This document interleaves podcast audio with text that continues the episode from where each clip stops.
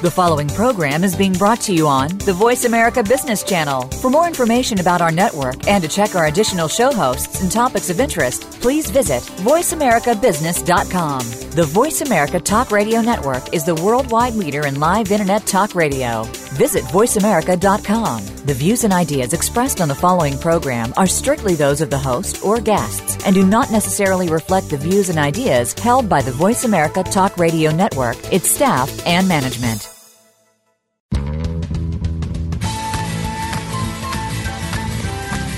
Welcome to the Tech Cat Show with host Lori H. Schwartz. Each week we hear from established leaders in the technology and consumer industry.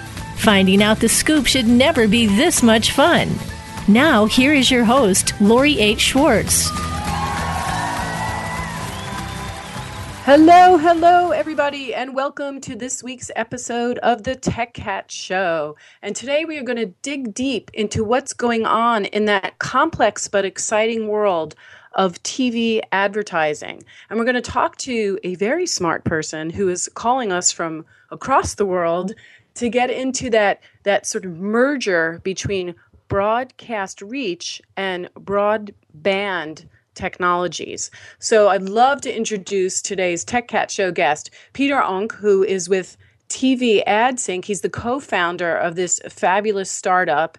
Let's have a big Tech Cat welcome for Peter. Yay! The TV Sync man. Welcome, Peter. Thanks, Lori. It's, uh, it's nice to be on. So, Peter and I met recently at an event called Sprockit, where startups are brought together and put in front of large corporations who can potentially do some work with them. Um, and Peter was presenting um, information about TV AdSync. And it's a big honor, actually, to get chosen for these types of events because there are so many different companies out there, startups, playing in the TV ad space. So, Peter, tell us all about you and your career and how you came to, to found a TV AdSync. Yeah, uh, it's a kind of an interesting story, probably a long story. So I don't know how much You could do the, the short radio version. okay, I'll do my I'll do my best. Um, my friend and business partner Ronan Higgins and I um, did a startup a couple of years ago in uh, location-based services, and um, we uh, basically built uh, built up a small business, uh, which after a couple of years we realized wasn't going to scale, and we started winding it down. Um, but stayed in touch and, and, and worked on a different uh, a different idea, which was to create mobile apps for TV shows that would help um, the, the, the content of the TV show be extended on the mobile app and for the audience to be engaged on both uh, so that uh, the advertiser could reach um, from the first screen to the second screen. And this is back in like 2009 or so, uh, which seems like a lifetime ago.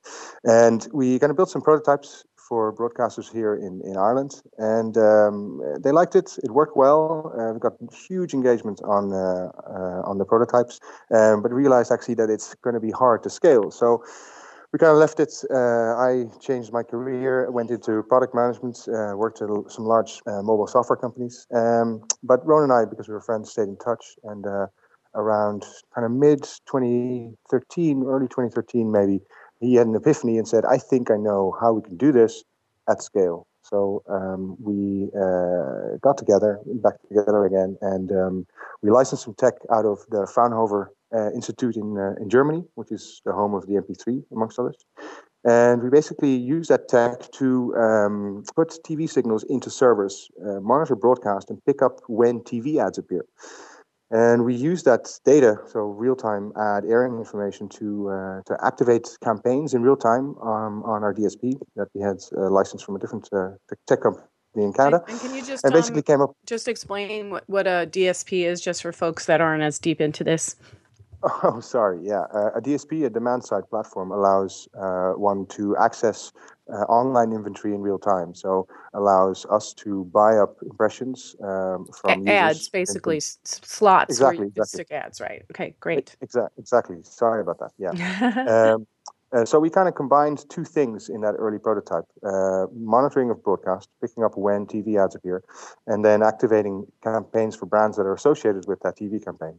So we went to uh, Omnicom uh, in its local uh, um, agencies, PHD and OMD here in Ireland, and said, "Hey, we have an interesting prototype. Would you like to test it with us?" So they said, yeah, let's let's give it a go. So we ran 25 or so campaigns where we for, for brands like uh, like Pepsi, Specsavers, uh, Turkish Airline Coors, a bunch of big brands uh, where we synced in time the uh, airing of the live uh, broadcast of the TV spot with uh, an online campaign to aim at smartphones and tablets for people who are fiddling on their phone while they're watching a show, and then when the show cuts to ads, they sometimes divide with their intention, as as uh, as you may well do, um, and but at least know about. So we uh, we kind of had the, the bones of a product because we realized that the uplift on the digital campaign sometimes uh, went as high as three times as effective as the uh, as the normal uh, standard rate of the rate of engagement on those uh, on those ads. So we we effectively had birthed a new uh, a new ad product, and um, so that's where we uh, we started from. And Peter, just to kind of break it down a little bit. So basically, I'm watching TV and I have my phone or my tablet in front in front of me, and there's a, mm-hmm. a technology that, that triggers a response on my tablet or phone that brings up an ad while I'm watching the show? Yeah. Is that well, how- not watching the show in particular, but so we we chose to focus on the on the ads because the ads are more consistent over time than the content might be. So uh, if you take, for example, in Ireland. Um, let's say an advertiser like uh, AIB is a local bank, um, they would have two different varieties of uh, the same TV campaign, and it runs on the main two channels. And this will come into uh, its own this, this distinction between Ireland and the US. Uh, so about half the TV audience can be found on the major two channels. So we uh, basically detect that ad appearing in the broadcast, and then we do what's called a micro day parts, which is a, a five minute burst of uh, online delivery of uh, online advertising during the ad airs in live broadcast as well as shortly thereafter. Oh, I want to come back to that because I like that expression. so when you're in somewhere like like Ireland and, and, like Dublin, where you have sort of a contained ecosystem, you can definitely do something like the, like TV ad sync and what you're doing with this live live TV sync. It's it's it's a little easier than in a more complex um, environment like the U.S., where you have a number of set top providers, a number of broadcasters, and so many different devices. So how do you take something that kind of works in this sort of smaller ecosystem and then scale it out? Mm-hmm. Yeah, it's a, that's an interesting question. I'll I'll I'll, I'll, I'll, uh, I'll, take take you on a journey that first goes to Turkey, uh, where we uh, won uh, an interesting uh, bit of business to sync uh, a McDonald's campaign. McDonald's does home delivery, believe it or not, in Turkey, and and McDonald's wanted to target specifically the prime time and the airings of soccer games, uh, specifically calling it soccer because I know you don't call it football.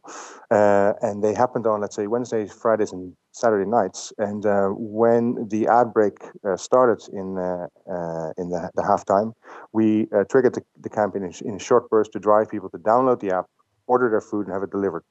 And the uplift we saw there was uh, on on the Friday evening, Saturday evening prime times was up to five times the performance of a a regular campaign. So that was really exciting. We said, look, let's uh, uh, let's go go out and conquer the USA. And uh, as soon as we landed, and the first couple of meetings, we realized that we, uh, uh, we obviously had a um, a little difference um, in front of us. Um, basically, uh, all the big media buying agencies said, yeah, that's an interesting product, but it's not going to work here because um, we have like a hundred TV channels uh, that gets uh, roughly the same coverage as, as your three. So um, we were kind of uh, kind of set back by that a little bit, um, as you can imagine. Um, yes. The uh, uh we, we, we, thought this was going to be plain sailing, and uh, even though the sailing over was was fine, we kind of realized okay, we have to have to make make a change to our model, and that's what we did.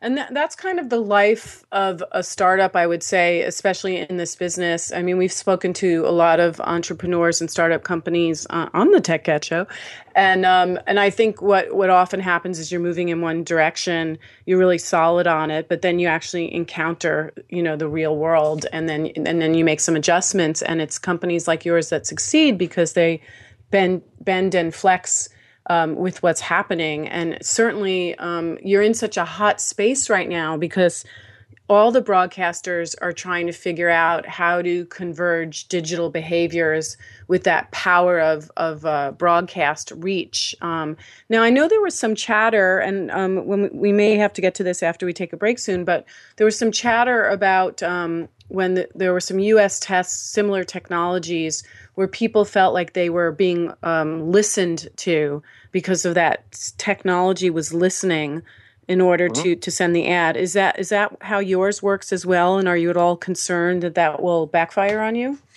Uh, it's, it's probably worth a separate, uh, or not a separate discussion, but uh, a slightly more discussion. Um, so the main answer is no, because we, we don't actually do any listening. Okay, great. That's a that's a that's a big distinction. Um, there there is an interesting uh, other other anecdote to tell you about if you are uh, if you're interested, uh, which is how we got to the U.S. Oh yeah, let let's save that for when we come back because we're going to take a break in three minutes. But one of the other things that I wanted to mention um, that that uh, we'll talk about also soon is that part of being a startup is also getting exposure. So um, Peter's been fortunate enough to be part of Sprockit, which is um, NAB's startup program, and also you're part of Unilever's program, right? The Foundry, which also yep. um, identifies startups. Um, so those those are um, global initiatives, or are they U.S. based, or how do those work? Yeah, the Unilever Foundry is uh, is a global initiative, and it's basically uh, to, to nurture uh, the most promising martech, ad tech startups, uh, marketing technology, and advertising technology to identify them and to see how they fit into and where do they fit into uh, um, becoming a vendor to uh, to Unilever and its multitude of, of, brands. So we were invited on last year's program, which culminated in a at a at an event called the Cannes Lions, which is um, every June in Cannes in south of France which is an amazing uh, place, obviously. Uh, and for for the event, uh, uh all the all the big companies uh, bring out the the big boats, um, have cocktail parties on yachts. So as a startup, to be part of that is kind of almost surreal. Yeah, it's so elegant, so elegant. And while you're you're selling your company, you're also like having cheese and champagne. uh, yeah, yeah, exactly, exactly. And, and you're in front of this, the, the global CMO of, uh, of of Unilever. So that that's kind of it was it's uh, almost surreal, but at the same time interesting that that a, a large company like that uh, is is opening up uh, its doors to startups uh, for startups to kind of work out. Okay, so so what do I need to do in order to, to, to break through what is mostly a psychological wall of, of doing business with a with a huge multinational that's that's uh, that's uh, revenues is, is in the multiple double digit billions. Oh, uh, wow. Well, well, listen, we're going to come back in a minute. We have to take a little break. But when we come back on the Tech Cat Show, we're going to keep talking to Peter, the TV sync man, and find out more about his journey to the U.S., breaking through the clutter, getting this great technology uh, solution in front of brands and agencies in the US marketplace, and then all the cool stuff that you're doing. So we'll be back on the Tech Cat Show with Pieter Oonk, the TV Sync Man.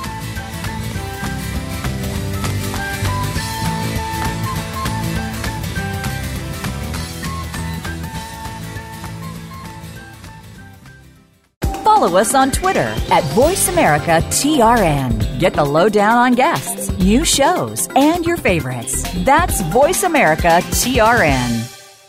The key point of contact between consumers and brands is technology. StoryTech, a boutique agency, empowers you to use that tech to deliver your message, engage your customers, and raise the bottom line. How do you track and exploit the trends? How do you stay ahead of industry disruption? And how do you maximize profit from content? From strategy to execution, the answer is StoryTech. Inform, innovate, create. Visit us at story-tech.com. That's story-tech.com.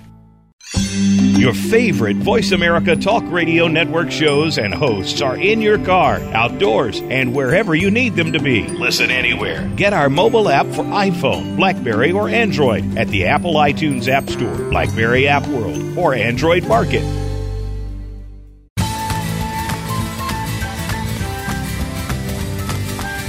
This is the Tech Cat Show with Lori H. Schwartz. If you want to find out more about our show or to leave a comment or question, send an email to Lori at techcat.tv. That's Lori at techcat.tv. Hi, everybody, and we're back on the Tech Cat Show. And this is Lori H. Schwartz, and I'm here with Mr. Peter who I'm calling the TV Sync Man. And we're talking about TV Ad Sync, which is Peter's startup that is really digging into how to really create engaging advertising in an environment where you have someone with a mobile device, a tablet, a phone, while they're watching broadcast television. And so TV Ad Sync is really pulling these two worlds together. So, Peter, let's talk a little bit about this concept of micro dayparting, which is something that you mentioned in the last segment. Because here I am, I'm watching a TV show on my TV in my living room. Up comes an ad, and then now, because of your great technology, this that same ad will engage me on my second screen. Now, talk a little bit about, you know, how does this impact you know and change as the course of my day happens? And how does an advertiser manage what i see and when i see it?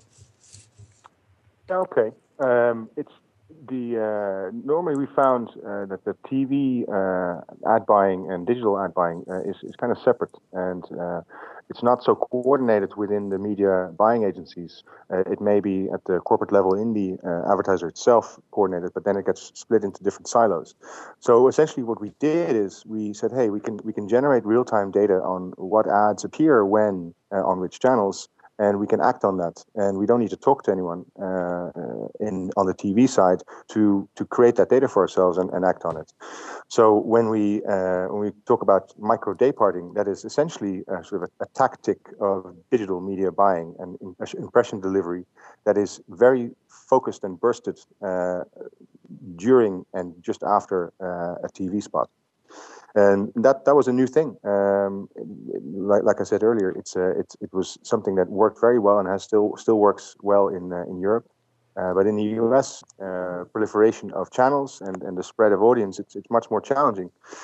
So um, the uh, we, we created a new product for uh, for the US, which we can talk about a little bit later on, perhaps. I'd love to, to, get a chance to plug it. Yeah. Um, Plug away, baby. That's what we're here for. um, but but maybe I should tell you an anecdote about what happened uh, in the lead up to us uh, finding out uh, that our product wasn't quite up to scratch for the U.S. market. Um, so we had this uh, this interesting concept. We sold it to a bunch of media agencies in in our home markets. We started branching out into other European uh, markets. Uh, that all worked very well.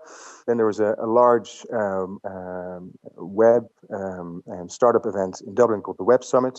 we were at it, and through a friend, we were introduced uh, to a woman called Deirdre Bolton, who has a show on Fox Business. And we were asked who we'd like to do a little segment. And where we thought we were going to be asked about what the event was like, we found ourselves in a full on interview, uh, which was broadcast uh, as part of a segment which had the Prime Minister of Ireland, uh, the head of the Foreign Direct Investment Agency, and I think it was Peter Thiel. So we were all of a sudden burst into uh, the spotlight. And as a result of it, uh, we were approached by uh, uh, who is now our head of U.S. Uh, business, Chris Fredericks, who's based in L.A., and kind of got us onto the path of wanting to break into the U.S. That's kind of, that's the anecdote I wanted to to share with you. Yeah, and so it really is a journey for anyone coming from other markets because the U.S. market is so complex. And as someone who's worked passionately to evangelize interactive television and advanced advertising advertising and, and broadcast. It's such a heartbreaker because it's so complex. And for years and years, we've all been trying to figure out how how to move through this space and create engagement between those multiple screens in the living room. But the, the US marketplace is really complex. I mean, you have a lot of different competitors, a lot of different set top box technologies, a lot of different providers. So it's like a, a hard plane to land. And you had mentioned micro dayparting. Tell us a little bit about that because I, I find that fascinating. Okay, well, it's it's something that's not as easy to do with TV, I guess. Even though pro- programmatic TV buying is is, is starting to uh, to gain more prominence in online advertising, uh, one would, as as one would do on TV, uh, one would daypart to reach specific consumers at specific times. So you can imagine a lunchtime fast uh, uh, fast food restaurant might advertise between 11 and 12 so that it reaches its its audience in the lead up to lunch hour uh, just when everyone is trying to make their decision to um, uh, go out and uh, and buy lunch And uh, the logical thing is to, let's say, present a coupon on uh, on a on a news page as people are scrolling through their uh, their news uh, feed uh, at, uh, at, their coffee break, and present a discount coupon for fast food restaurant number one. Um, so so that's that's normal day parting, and one does that in, in online advertising in very various ways. We came up with the term of, of micro day parting. Um, because we were doing that thing in kind of increments of five minutes. Um, we had to create um, our own technology platform to do that and integrate with a buying platform that would allow us to do uh, uh, to, to, to, turn on a campaign and turn off a campaign. It may go a little too deep if I start to describe it technically, but it was kind of an innovation, uh, and the innovation was uh, was cool, was perceived well uh, as we started to, to develop our business in the US. Uh, on the tech side, people were very interested in that, and it's kind of nice that you appreciate that there is something very neat about it. The challenge, though, is that um, it would it does actually really only work uh, if you sync with TV, if you uh, have large audiences and you know how to match those audiences, and that's really hard if you uh, if if the general audience is spread across 50 to 100 channels as opposed to two or three, and that's when we kind of realized we had to adapt. Right. And I and I would suppose that behavior is kind of changing all the time. But what I love about micro day parting, at least from just uh, watching consumer behavior, is that it fits a little bit more into actually how we behave because we're not just morning, afternoon, and evening. And also we're not just moms or you know working men because i'm many different people in one day. I'm every woman peter and I, mm-hmm. i'm every woman. But i mean we all wear multiple hats um, as consumers and we also all have uh, different personalities and different sort of needs throughout the day as we wear our different hats for what we're doing in our lifestyle. And so I, I would say that I would respond to different advertising as I'm in my different modes. And so the more that you can match up with my mode, the more that that makes sense because sometimes I'm really interested in a business product something that has more application for my work life. And then sometimes I'm in mom mode and I want something for my household or my kid. And then sometimes I'm just in like, you know, Lori, uh, you know, middle aged broad mode and I want like something that you know frees me from the tyranny of, of the other two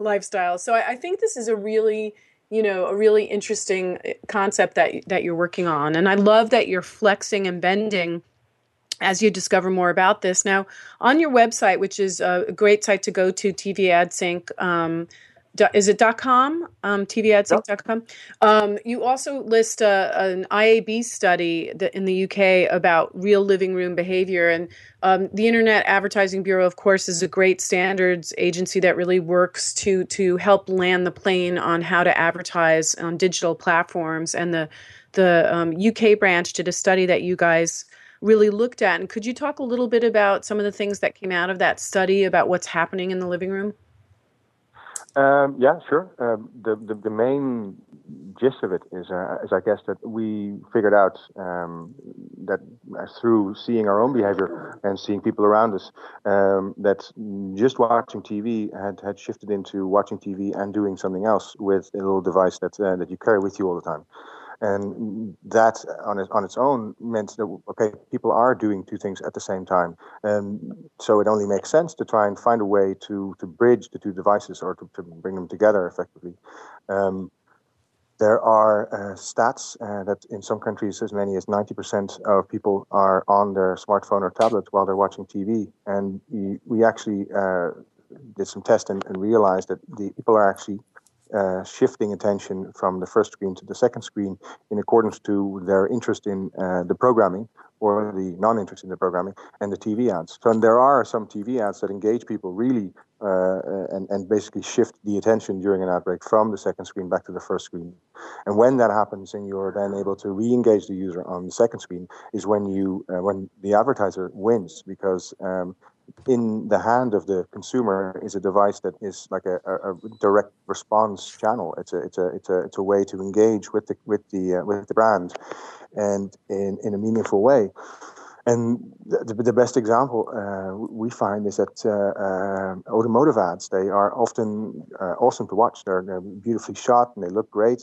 Um, one would not necessarily engage with the, the TV creative, but if the second screen has a the option to uh, uh, to to engage with the ad and sign up for a test drive or receive information on that particular car, that just makes sense. And it had been done in uh, uh in the TV space by the interactive TV uh, in, the, an interactive TV world, and it kind of worked, but it never reached critical mass. And I think the critical mass is reached because everyone has a phone in their hands when they're watching TV. When I say everyone, I mean up to most people, of the, yeah. of the viewing public. Yeah, exactly. So, right. so it kind of the, the, the logical back channel was there. Uh, we just figured out a way to to uh, piggyback it.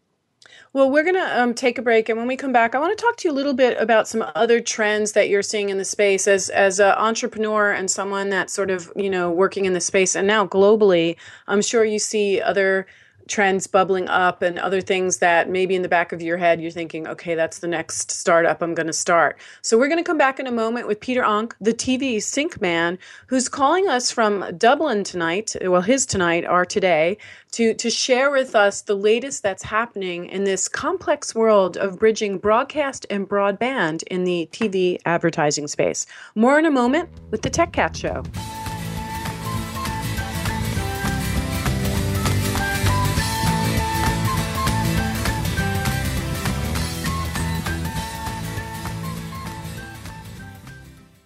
Follow us on Twitter at VoiceAmericaTRN. Get the lowdown on guests, new shows, and your favorites. That's VoiceAmericaTRN. The key point of contact between consumers and brands is technology. StoryTech, a boutique agency, empowers you to use that tech to deliver your message, engage your customers, and raise the bottom line. How do you track and exploit the trends? How do you stay ahead of industry disruption? And how do you maximize profit from content? From strategy to execution, the answer is StoryTech. Inform, innovate, create. Visit us at story-tech.com. That's story-tech.com. Your favorite Voice America Talk Radio Network shows and hosts are in your car, outdoors, and wherever you need them to be. Listen anywhere. Get our mobile app for iPhone, Blackberry, or Android at the Apple iTunes App Store, Blackberry App World, or Android Market.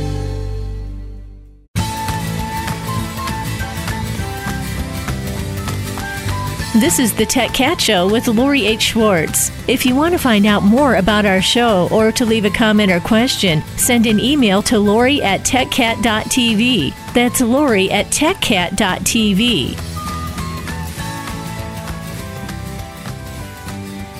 Everybody, welcome back to the Tech Cat Show. And we're here with Pieter Oonk, the TV sync man. And Peter has been working in the TV business for a while with his great startup and sitting on top of a lot of interesting information about how broadcast and broadband are coming together.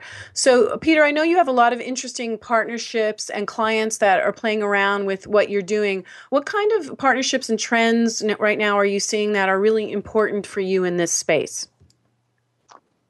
Yeah, that's a great question. Um, so, in the US, uh, there is an interesting uh, development in that the TV brands are starting to look at uh, ways to monetize data on uh, viewing, viewing patterns, uh, and exposure.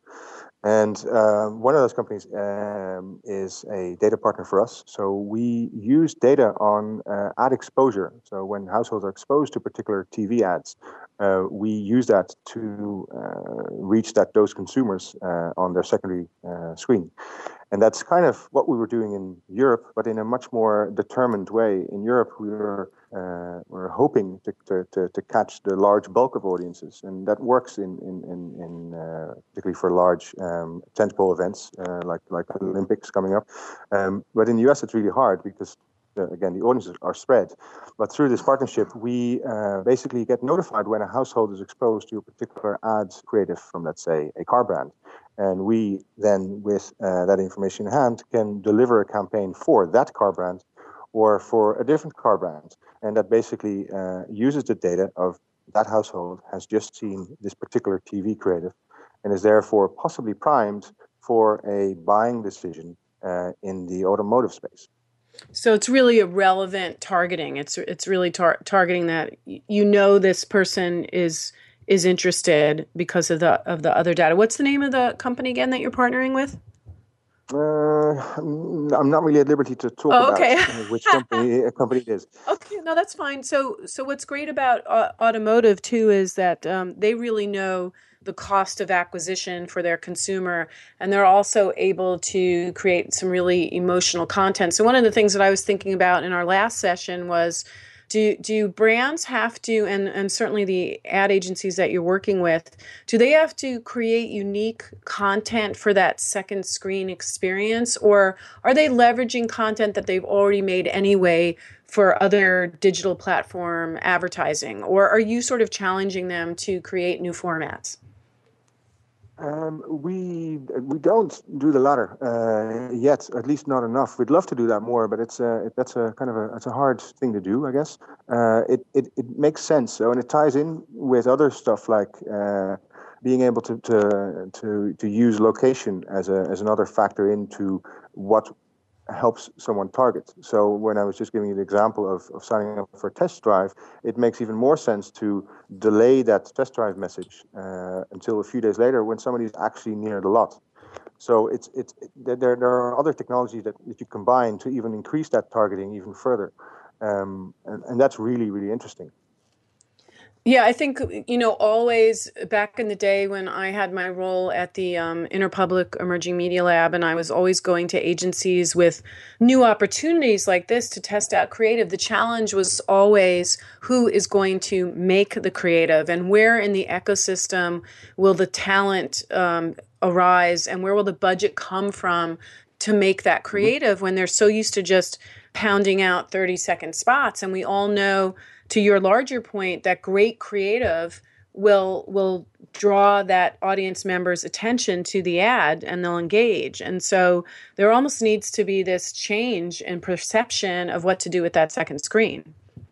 Yeah absolutely. It's an interesting um, uh, point you make about uh, the, the creative like I was saying that we don't get enough input and i wasn't lamenting the fact uh, i don't want to um, uh, complain about it but it's something that actually is really interesting. And so we found in recent times that uh, some of the creative uh, arms of some of the ad agencies we work with started uh, talking to us about what they could do with uh, a sequence of messaging from a big screen uh, on a Saturday night to the second screen over a series of days. And, and the, one of the most logical places to start is actually um, with uh, TV show promos. So let's say on Saturday night, there's a TV show promo for something that happens the following Saturday, uh, to then retarget the consumers in that household that saw the TV promo with a reminder about the show coming up next Saturday, uh, and to do that over a number of days, let's say with a, a countdown starting next Saturday in five days, three, two, one, um, really engages the user and makes it useful, makes the online advertising useful to the user if they're not interested, they can they can always click it away. So that that's kind of that use case starts to tie into how the creative side uh, should try and engage more um, on on creating experiences that help the consumer journey across from one screen across to the other one. Um, uh, develop better. And so uh, we hopefully uh, are part of that conversation. Yeah, I mean, I would think you're sitting on a lot of just experience now. And, and I think the creatives and the creative agencies want to understand how to do this. And this, by the way, is the ultimate question that is plaguing the media industry right now, which is how do you do long form storytelling in a programmatic environment where programmatic is more about, you know, targeting and, you know, getting getting that ad for that moment and just getting the numbers up you know it's like a numbers mm. accounting game whereas long form storytelling tends to be you know the the creative agency side. And so you have for a long time in the last 2 years you're having this war between programmatic and sort of long form storytelling. And what you're saying in your world is that you can have both. And in fact you need both. You need that targeting and you need that long form storytelling to really work together. Yeah yeah. In fact I, would almost say that that when the creative engages the tools that are happening on the programmatic side, then you get real disruption internally, and so then the the the the creative actually wins, and that's kind of what I'm what I'm uh, what's it called evangelizing is what I'm saying is that that that, that makes things really interesting. and you get you the, the creative side uses the tools of the of the of the media buying side, and that that that is when interesting stuff starts to happen. Um, to the last point about uh, retargeting a TV spot pro or TV promo, um, we are also able to then, when identify who has seen the promo, retarget the device in a household, and actually work out who has tuned in. So, has the retargeting on the secondary device uh, worked? Have people tuned in? And how much more have people tuned in? So, it's, it's actually almost like creating a direct response uh, channel uh, for the uh, for the TV promo, so which we, we find very interesting, and we're, we're starting to get interest from uh, from some clients in that space. Yeah, I think that world, I think that sort of you know um, intersection of those two worlds is is really interesting. And I, I, know there's been a lot of conversations in the industry about how can we get our creatives up to speed on all of this. And certainly, you know, back in my day, there was almost a you know such a sharp division between media and creative agencies, and they didn't want each other in each other's space. And the the truth is that when you put peanut butter with chocolate, you get a Reese's peanut butter cup, which is so much better. I, I, don't. I don't think we have that here. Uh, what we do make is is uh, Irish coffee, okay. which is a combination of whiskey, cream, and coffee. Yeah, and uh, that, uh, which on is, their own are good, but if yeah, you combine them, much better. Yeah, you you totally know where I'm coming, and I'm telling you, if you take an Irish coffee and a Reese's peanut butter cup and you have them together, then that's even better. coffee and ultimate, chocolate. Ultimate. Or like I was going to say the ultimate the ultimate Saturday morning breakfast, but that's not quite the time for it. Maybe it is in Dublin though. Well, and I was going to say, so you're living quite the startup life because you're breaking into the U.S. market. Are you also looking at China as well? Uh, interestingly, yes, um, but it, uh, we don't think it's as straightforward as uh, looking at China. Um, it's, it, it's obviously a huge market, and there are huge opportunities. We've had some interesting conversations with uh, with ad agencies uh, in Shanghai. Um, it's definitely something we want to go to, but it's uh, it's, actually kind of too early to to say. Uh, I'd like to to, uh, to do the, the, startup hustle and say that we're in in conversation with, uh, but it's literally only uh, conversation level stage at this. Yeah, I mean, having spent some time in Shanghai with my relationship with CES and CES Asia, and just understanding that that environment is very different just because of the role of the Chinese government and how they work with broadcasters and everything in China is more complex because of that, but also it's mm-hmm. more controlled, which means you can get kind of more done in a way than in the US market, which has so many competitors. But it's really interesting. So, in, in the startup life, like, are you always, do you always have a bag packed and are you just ready to get on a plane? I mean, is that, is that what it's like to be sort of a global startup right now? Uh, yeah, it is a little bit. Um, from Dublin, though, you can get to uh, you can get to New York in, in five hours. It's sort of six hours. It's not so bad. Uh, flying to San Francisco direct, uh, flying to LA direct. It's it's it's, it's all quite doable. Um, we opened an office in New York, and we're going to, to hire two people for there. Uh, hiring them uh, from from here is really difficult. Uh, so we kind of there's a, there's a lot of legwork in, in in doing those things, and they're not even necessarily directly developing the business itself. So that that that those are challenges. Um, I, I, was going to sidestep to we we also do some interesting stuff in in Europe. So we truly are a global company and our, uh, uh, our work is with a large cable provider. And to your point about the complications of a market can so- sometimes mean there's an opportunity uh, with this large cable company in Europe. The the complexity of um, uh, having um, uh, operations in multiple countries, having to monitor channels in multiple countries, makes for a hugely complex uh, system, and therefore the innovation in that space hadn't happened and wouldn't happen internally yet until we started knocking on the door and starting to cr- try and create an opportunity for ourselves. So I mean that took a year and a half, but uh, that that is now going beyond that uh, let's say conversation stage that I was referring to in context of China. We were, were in business with the largest cable company in Europe, so that, that that's all very exciting, and that's all part of um, startup life where you go from um, from zero to to uh, the mountaintop in uh, sometimes five minutes. Well, that's a that's a nice European reference too. the mountaintop. All right. Well, we're going to be back in a moment on the Tech Cat Show with the fabulous Pieter Oonk, who's my TV sync man, and we're going to talk a little bit about, you know, how Pieter, how do you keep up with what's going on in all of these changes, and what shows are you going to? What are you reading? So when we come back, we're going to learn a little bit more about how how Pieter, who's a very connected person in the sort of startup TV uh, tech space, um, keeps up with this crazy evolving world. More in a moment on the Tech Cat Show.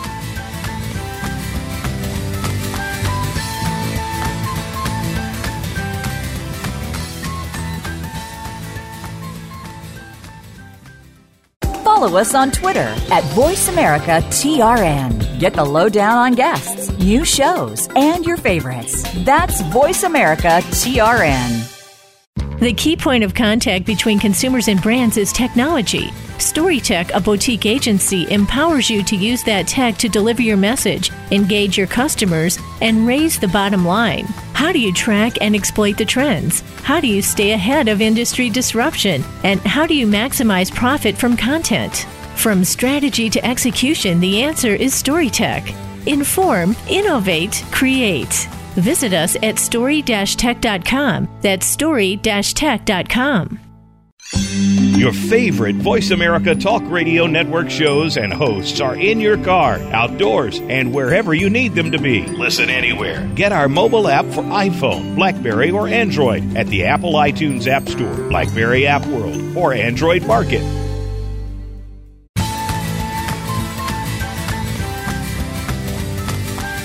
This is the Tech Cat Show with Lori H. Schwartz. If you want to find out more about our show or to leave a comment or question, send an email to Lori at techcat.tv. That's Lori at techcat.tv. Hi, everybody, and welcome back to the Tech Cat Show. And we were just talking with Pieter, the TV sync man, about what it's like to to be participating in the startup life as a, a TV technology that's spanning the globe, really, and working in Europe and in the U.S. and with some eyes on Asia. So, Pieter, how do you keep up with all of this? Because while you're so focused as an entrepreneur on launching your own company and getting it everywhere. How do you learn about what everyone else is doing? What, what do you read and where what, do you go to conferences? Like what, what's your way to, to keep connected? Uh, it's a combination of things, I guess. Uh, uh for for a TV focused business, uh, I surprisingly um, use TV very little. Actually, uh, watch it not very much. Um, I instead uh, read a lot, and I am delighted that our head of AdOps, who's from Brazil, Douglas uh, came in this morning with a book called *Sapiens*, which uh, is one of my favorite books by Yuval Noah Harari. And uh, most of us in the office have read that, so uh, that that would be where I learn my stuff. It's nothing it's, to do it's with called, technology. The book is called *Sapiens*. *Sapiens*. *Sapiens*. sort of the the uh, the origin of, uh, of, of Homo sapiens. oh my gosh, that's so interesting. modern civilization, sort of a brief history of humankind is the subtitle, I think. Um, but uh, that that would be by one of the the best things in terms of uh, um, where do I learn stuff uh, in in recent years would be that book, and and then from there, uh, Twitter is because it's always on and it's always um, uh, a, a feed of, of interesting information and that you curate yourself. So I, I would follow a lot of people, some some of whom are, are on our advisory board. Uh, Tim Hanlon, who you know, who is an amazing guy who shares uh, lots of his insights on uh, on LinkedIn, but also uh, on Twitter. that would be a way for me to, to keep up with with stuff. Um, um, we go to uh, CES, we go to uh, DMEXCO, we go to AdTech, uh, we go to NAB, of course, as part of the Sprockit program. So you're you're um, covering all the uh, all the the right places. Th- those are all the events that most of our speakers mention. Um, CES, DMEXCO, Cannes. Um, and then there's sort of the specialty shows that are just focused on TV, like TV of Tomorrow, which we've mentioned many times on the show. Um, yeah, of and, course. TVO. Sorry, I, I, forgot to say that, but uh, my co-founder Ronan went to TVOT, uh, as did Chris. I think uh, they were both on panels, so I just it was just me. I wasn't there personally. And then, uh, in terms of startup competitions or startup associations like Sprockit and like Unilever's Foundry, are you guys constantly applying to those? Are you still considered a startup at this point? Uh, yeah, we're we're definitely uh, a startup. We're definitely we're out, we're out the gate. Uh, we're running very fast. Uh, but we, I think we, we should one should consider oneself a startup for as long as possible, uh, even though you may have grown to uh, a larger size. You, the the let's say the agility of a startup makes one able to uh, to do more interesting stuff quicker and, and, build businesses quicker and and make f- mistakes quicker, and so uh, that that is more a state of mind than a, an actual physical state, I guess. Uh, and to your question about NAB and Sprockit, uh, that's been amazing for us. Uh, it's a really great exposure.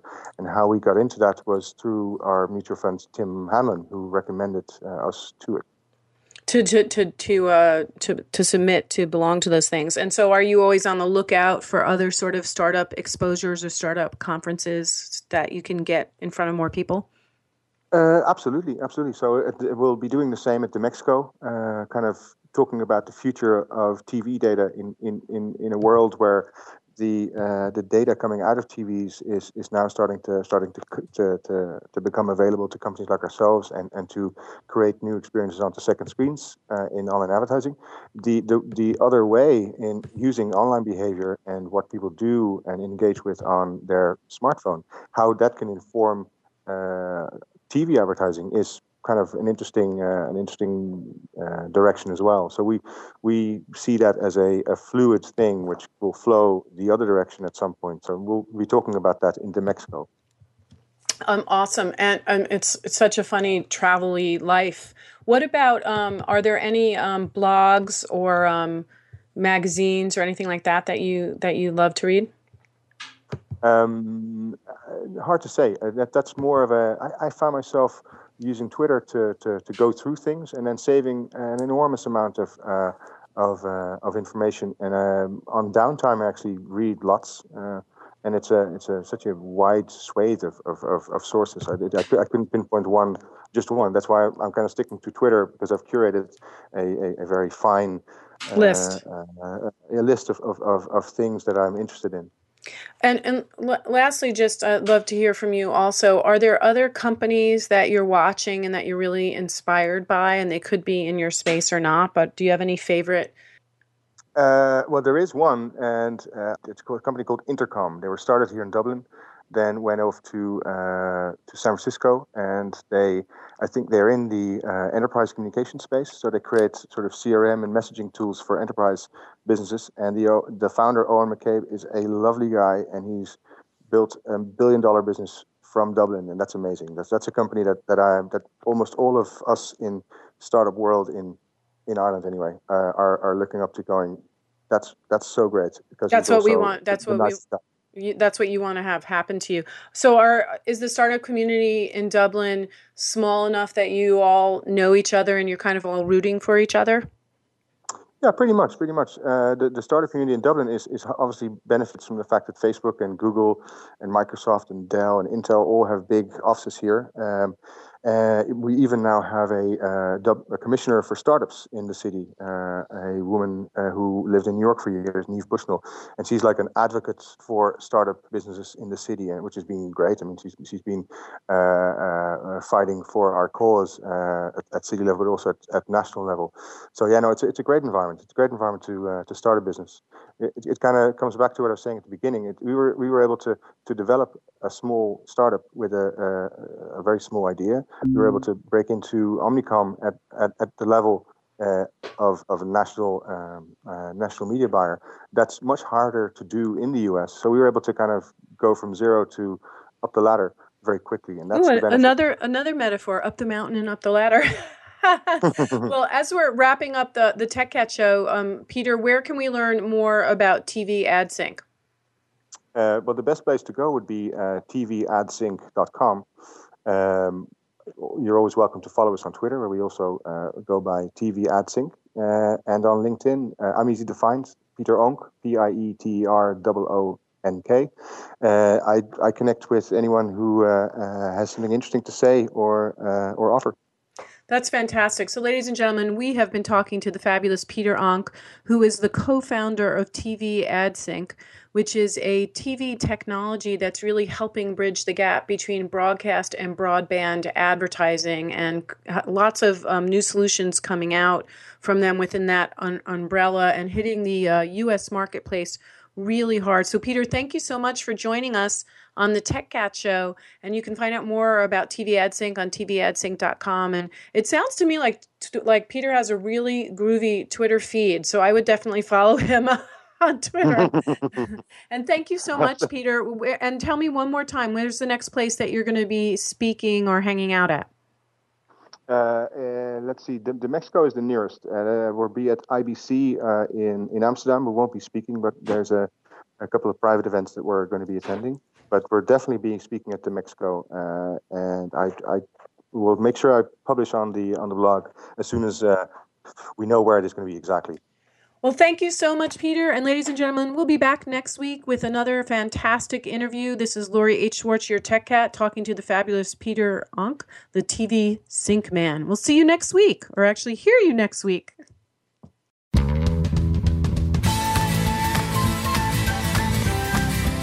Thanks so much for listening to the Tech Cat Show. Please join Lori H. Schwartz again for another great program next Wednesday at 4 p.m. Eastern Time, 1 p.m. Pacific Time on the Voice America Business Channel and syndicated to the Voice America Women's Channel.